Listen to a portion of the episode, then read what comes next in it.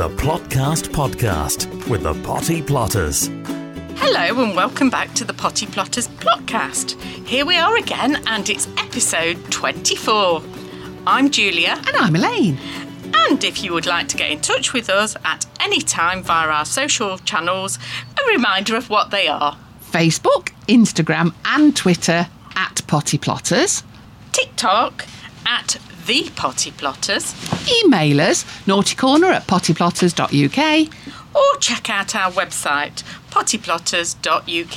Hardest bit is over and done with. Julia, can you hear that noise? It's your flaps again, it? is. Now, don't be concerned, everybody, but Julia has uh, put up a sail, it's fair to say, and it's a big cover, canvas cover, Yeah. that is going over the top of us, about, about, what, two foot above us, I would say, something like that. It's, And so for the beer garden. Yeah. Because it's getting a bit sunny, isn't it? Yeah. So I thought we might need some shade, but I'd not anticipated that it might be a bit blowy today. Never mind. Anyway, what we're going to be doing? Uh, so this week, well, you're faffing with fennel. I love it. I don't like the stuff. There you go. And troubles with tomatoes. You love it. Yes. And things in the greenhouse. You love it. Yes, and banging on about beetroot. Oh, I love it. on what we Yeah, did. let's do yeah. it. Yeah, bringing in the beans Great. and successes with sweet peas. And they smell beautiful. Hey, are we going to think about um, autumn as well? Because I know it's still summer, but nevertheless. Yes, it's always about thinking ahead in the uh, in the garden, and we're already thinking about autumn crops. On top of all of that, we're also talking to uh, Philip Turvil, who is a very interesting man that we met, and who is even more passionate than we are about nature. Nature. But before then, what do you know about growing fennel then, Julia? Uh, nothing. I don't Oh. like the stuff. I don't want to know about it, but you like it. I do, And, yeah. I mean, the only reason I like it is sometimes we use it in flower arrangements, but I don't like the taste of it, don't like the smell of it, don't like it. As my mum would say, you think you don't. Right then, Julia. So, on the 24th of May, I planted some fennel seeds, and as you can see, they are through. What I did was I put them in multi-purpose compost, I sprinkled some seeds over the top, and then literally covered them with just a sprinkling. Now, then, you can see now that they're around three inches high, and these are ready now to be planted out on the plot. And this is all about succession planting because I've already planted some. They're on the plot and they are around, I would say, six inches high, but they'll be ready for taking. And it's the bulb that you grow them for, and it's the bulb that you eat. The type that we're going to be growing this time is called Romanesco, and it's one of my favourites as well as Florence. So, anybody who grows any out there perhaps have heard of these before, but they really are dead simple to do. But as you say, if you don't like the flavour of aniseed, don't grow these. The main thing to remember with them is when you've planted them outside, remember to water them because they are thirsty plants, and if you don't water them, they go woody. And that's all I've got to say about fennel because when we go off air, I'm actually going to plant some and see how long they take to come through before I can put these in the garden. How far do you plant them apart, Elaine? Around six inches, that's all. Not very far at all. But I also put them in the shade too so that they don't dry out quickly. Okay, okay. Is that full shade? No, partial shade because up here we haven't got any full shade, let's face it, Julia. So all I do is partial shade, but make sure that they keep damp. Okay. Contact the Potty Plotters anytime on Facebook, Twitter, and Instagram at Potty Plotters or email naughtycorner at pottyplotters.uk. Anyway, while we're uh, planting more seeds, we're looking ahead as well into autumn. So let's go through some of the seed packets and see what else we can set because I know that you're pretty keen to do some kale. Yes, yes. So, I mean, I'm always thinking ahead, and as you know, I do like my brassicas. So, I've already got cauliflowers, broccoli in at the moment. I've also set some more cauliflower and broccoli seeds because now is the right time to be planting seeds and setting the seeds if you want them for later on in the year. So, don't leave it until you know it's it's cooler weather. It's now's the time you need to be setting them and getting the plants going. So hit the gap before the gap appears. That's absolutely, what you're saying. Okay. absolutely. So, like you say, I am going to do some kale today. And uh, I like kale because, unlike, um, say, the cabbages or the cauliflowers, which you literally pick the, the plant and then use the plant, the kale you're actually taking off the leaves from the side and it carries on regrowing from the centre, so it keeps on going. But the, the kale that I've got, I mean, sometimes we do the curly kale, which, as you know, we like to turn into crisps. Yeah. Uh, but I am doing what I class as posh kale. Uh, well, it's posh for us in Derbyshire anyway. it's the Nero di, di Toscana. Yeah. Um, the it's the long. Uh, green kale, and it is very posh and it's slightly more expensive, so why not do it? And again, it's as simple as we've got our uh, recycled uh, tray, multi-purpose compost three quarters of the way full. I've got the seeds here. I'm going to scatter a few. Don't go too mad because remember the plant will keep re- on regenerating itself. I'll probably plant about 25, maybe 30 seeds in the tray. And I'm only doing that because I know I'll be asked by loads of people on site if I've got any plants later on because they'll have not thought about this. Elaine, uh, and uh, and then I'm just going to gen- uh, cover it with the multi-purpose compost again, twice the depth of the seed as usual, and then just give it a water. I'm going to pop it in my cold frame, uh, which is covered at the moment with a bit of netting just to give it a bit of shading so it doesn't dry out too much. And then once they get going, obviously we'll prick them out into individual cells and bring them on a little bit more before we put them on the plot. It'd be interesting to compare the fennel with the kale as to how long they either take to germinate. Yeah, yeah, but it is it's thinking ahead, and I think it's a great plant for just keeping producing. The Plotcast Podcast with the Potty Plotters. Well, talking of producers, we've got our producer Gareth here, and he's got some questions he's had in from some listeners. So, uh, first up, uh, I don't know who any of these are from actually, but uh, they want to talk about tomatoes, and there's a lot of growth on my tomato plants. This listener says, "What should I do about it?" Mm, now, when we're talking about a lot of growth, I'm wondering what you're talking about. Whether you're talking about the leaves. Now, if you are growing a cordon variety, you should have been taking pinching out the side shoots, which grow um, in the crook between the uh, main stem and the leaf or the truss as they're growing. Now, if you've not been doing that, I would take out some of those if you can. Um, and also, what you'll find with your tomato plant is, as it's growing, the plants, the leaves at the bottom will start to yellow, and that's because the plant is exhausting itself. So you can start taking some of those leaves off. But that is a common problem with a lot of people. They do tend to just leave the tomato plant to go wild, and it becomes more foliage than it is uh, tomatoes. And it's really the plant you want to con- concentrate on growing the fruit. So take some of the leaves off, but don't take them all off because you need them for photosynthesis. That's a big word. It is. Elaine, this is one. this is one for you. Uh, this is about cucumbers. So uh, might be about big cucumbers. You never know. The bottom leaves on my cucumber plant look a bit yellow. What should I do? Uh, well, what I would do is I'd get a pair of scissors and snip them off. Sometimes they go hard and curly and they get um, a disease called mosaic. But what I would actually do is just literally take them off. The cucumber plant doesn't need them, particularly now if they are growing cucumbers like what mine are. And finally, probably back to you, Julia, on this one Yes. because I believe this is your specialist subject. uh, this is about melons. Oh, right, okay. So my melon was growing really, really well, but doesn't appear to want to attach itself to the nets that it should grow up. What can I do about it? So, if it's not attaching itself naturally, what I would do is give it a little bit of help. So, as it's uh, growing up the uh, the, the plant as, as the plant is growing, what I would be doing is tying it in. So you're just looking for something like a piece of um, twine, or as we do, use like Elaine's tights, uh, cut into thin strips, and all you do is create a figure of eight to t- with your uh, twine or tights to tie the, the melon in. Now, if we're talking about the melon themselves developing and not uh, attaching, what I would do, we get uh, the bags from, say, oranges and tangerines, things like that, and we use them as a support mechanism for your melons because as they grow, as you know, Hold on a minute, Julia. Hold on. Like these questions, I've been sitting here thinking. Yeah. These questions do appear that they don't have any listeners attached, and I'm just wondering where they're actually coming from, producer Gareth. Um, Are these problems you've got in your greenhouse? they might be, but then there might also be problems that other people are having as well. So it's okay to say, Gareth, that you've got problems. We accept that and we're here to resolve them, but not all of them, only where the vegetables and fruit are concerned. Contact the Potty Plotters anytime on Facebook, Twitter, and Instagram at Potty Plotters or email naughtycorner at pottyplotters.uk.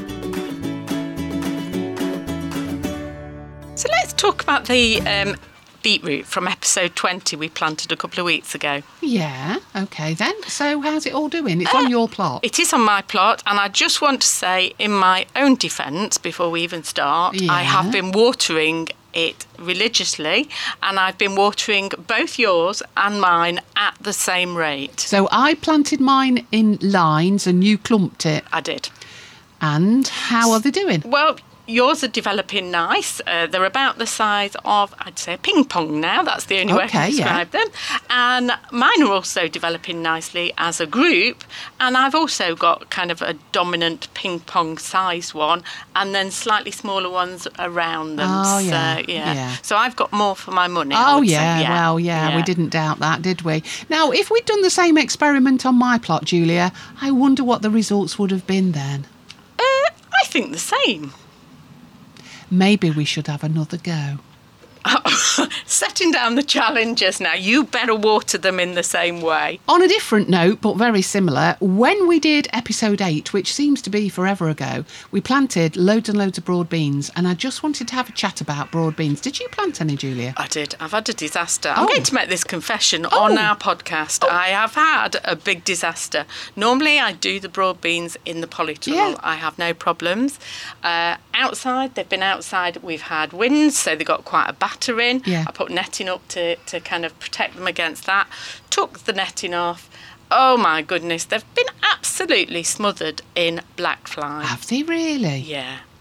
Right, okay. Well, I'll just have uh, bragging rights on these then, but not as many bragging rights as Kev Plot 2, Oh. because he has produced quietly, we don't have to tell everybody, but his must be seven foot high. now, I Elaine, know, I know, I know. I know, I know, and I over exaggerate, but I'm not on this. I'm going to take a photograph and put it out on our other social media platforms, and honest to goodness, they are at least seven foot tall. But they're in the polytunnel. Yeah. They're a variety that is meant to be tall. Yeah. But he's still not listened to the advice we gave him last year, has he? No, but they do look fantastic, Julia. Mine, however, they're only about four foot, but they do look neat and tidy, and I have got beans. Now, I'm just going to tell you about broad beans.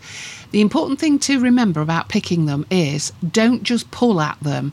Take them from the bottom because that's the way that they grow from the bottom up and twist them and pull them. And that way you don't snag the whole stalk. And that's really important that you don't damage the whole stalk and it will continue then to flower and also produce fruit.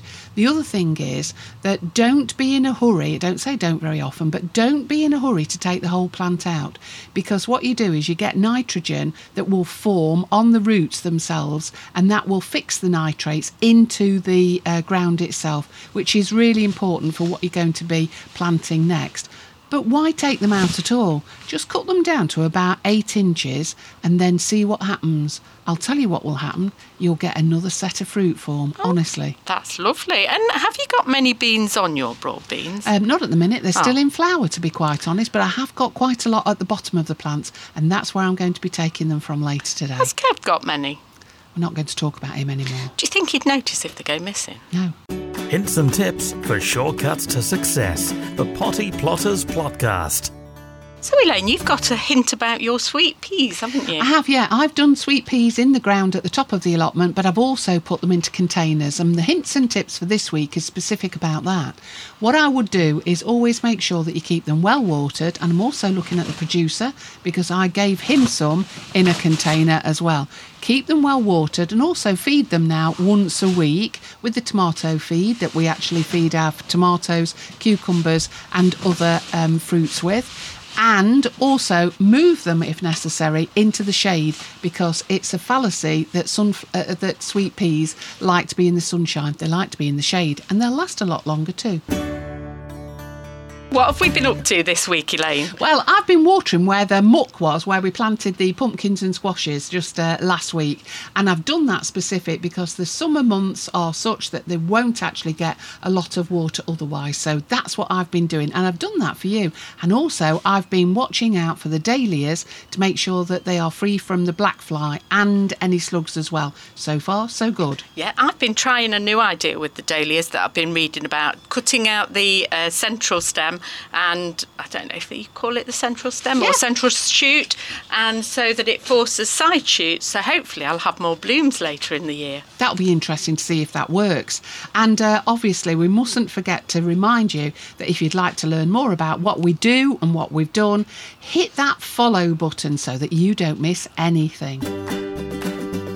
Contact the Potty Plotters anytime on Facebook, Twitter, and Instagram at Potty Plotters or email naughtycorner at pottyplotters.uk.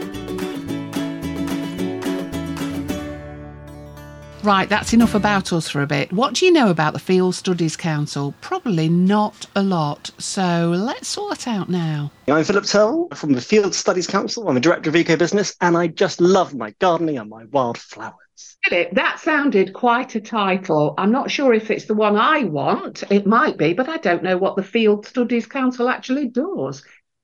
Tell us what it is.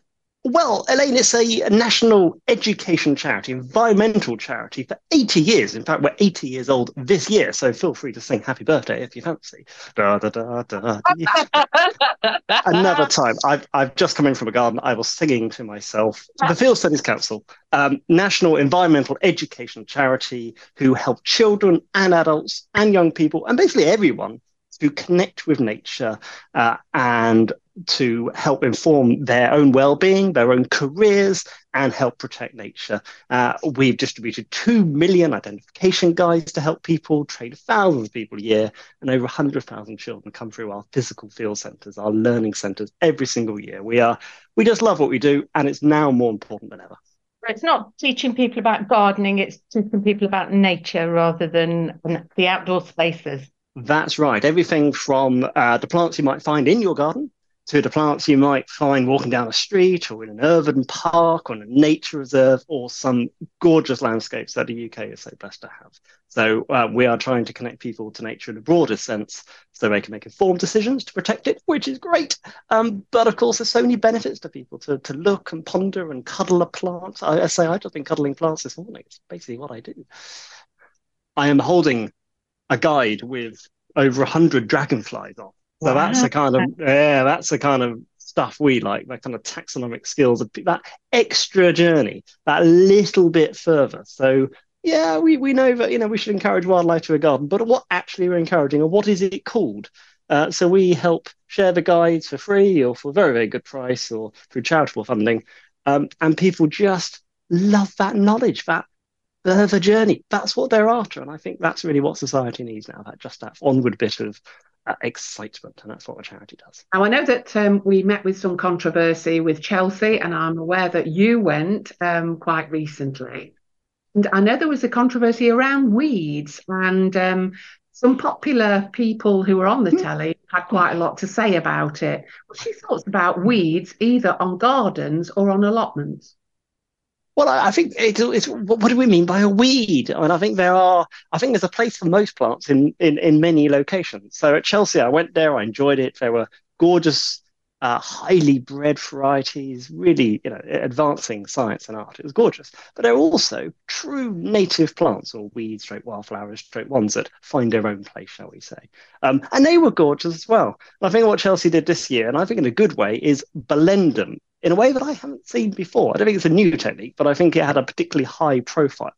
Uh, and for me, particularly in growing your own fruit and vegetables, um, it's really important to have lots of pollinator friendly, wildlife friendly plants nearby. It really helps with the, the ecology of the plot and ultimately help with uh, pest control, helps with gorgeousness of the spot, um, and helps create a more balanced environment. So, be it in a grow your own environment or an ornamental garden, or for me personally, I add my vegetables to my flowers, and it's all a bit of a bit of a medley, which I like. Um, but no, Chelsea did a lovely job at highlighting um, an additional group of plants um, and stoking discussion. but ultimately, I think it's good discussion because people are looking at what's around them um, and connecting. And I think that is a very valuable thing. You think um, kind of grow your own environment though, like on the allotment, there are rules on our site to say that we can't have weeds on our plots, um, which you know are, are quite long-standing rules. And my experience of weeds around my crops is that they'll either take the nutrients away from what I'm growing, or you know there's bindweed on the plots which will strangle the the crops. So when you're talking about um, weeds on the plot and, and in that environment? Are you talking around the, suppose, the space or actually next to the plants that we're growing? Because we've always been encouraged to say, don't um, allow weeds next to the plant because they, they'll bring in uh, pests and diseases and also they'll take the nutrients from what we're actually trying to produce. I think there's a balance to be had, Julia. I think there's, um, if you grow a large teasel, uh, next to a vulnerable young runner bean plant, the teasel will win. Um, uh, and if one is growing, trying to grow runner beans, then the runner beans needs a respectful place around it. Um, however, it doesn't mean that a teasel can't be politely distanced, uh, just a, a, wee way, a, wee space apart, um, and grow very happily. Um, encourage a, a, variety of insects, a variety of uh, natural predators, which will actually ultimately, I suspect, help the runner beans, particularly when they tend to get aphids on their particularly vigorous new growth. Giving a vegetable space but also giving certain native wildflower space. Um, that I think is the right balance. Uh, when it comes to bindweed, absolutely. There are certain native wildflowers. I mean, it's a very impressive plant, bindweed, um, although I do tend to swear quite a lot when I see it in my own garden. Um, however, we, ha- we have, a, well, I won't repeat it, obviously, but I, but you know, I, I, I well, I, I spent most of the winter digging out bindweed from a new plot in my garden. So I, I have strong and dynamic and rude views on bindweed. However, as a plant, it's gorgeous. In a particular plot and you give it a wee, well, you give it a foot and it will take several meters worth. So, yes, absolutely. That's the kind of thing that perhaps needs to be nipped out quickly. In a native hedge, in a woodland, it's a fabulous plant. It's gorgeous. Well, you're talking about gardens, Sure, garden like. I opened my garden for charity a couple of weeks ago with a national garden scheme. I do love the NGS. They're fabulous. It's part of a group of gardens in a village. Um, it's uh, a garden with a range of uh, sexy looking trees and shrubs. Um, oh. Yes, um, it's got a heavy. It's got lots of herbaceous plants, um, which um, I, I, really do enjoy. Um, uh, various annuals thrown in, vegetables throughout, um, but with a kind of concentration on the right hand side. It's got my childhood greenhouse that I recently moved. Um, oh. uh, and it's got native hedges around the edge, and it's trying to get as much colour and interest as possible throughout the year. So, whose garden at Chelsea would you say yours was most like? Oh, oh, oh, oh, that, oh, oh, oh, you, oh, you ask bold and exciting questions. Um, well, I think every garden's unique. I wouldn't dare compare it to a particular show garden.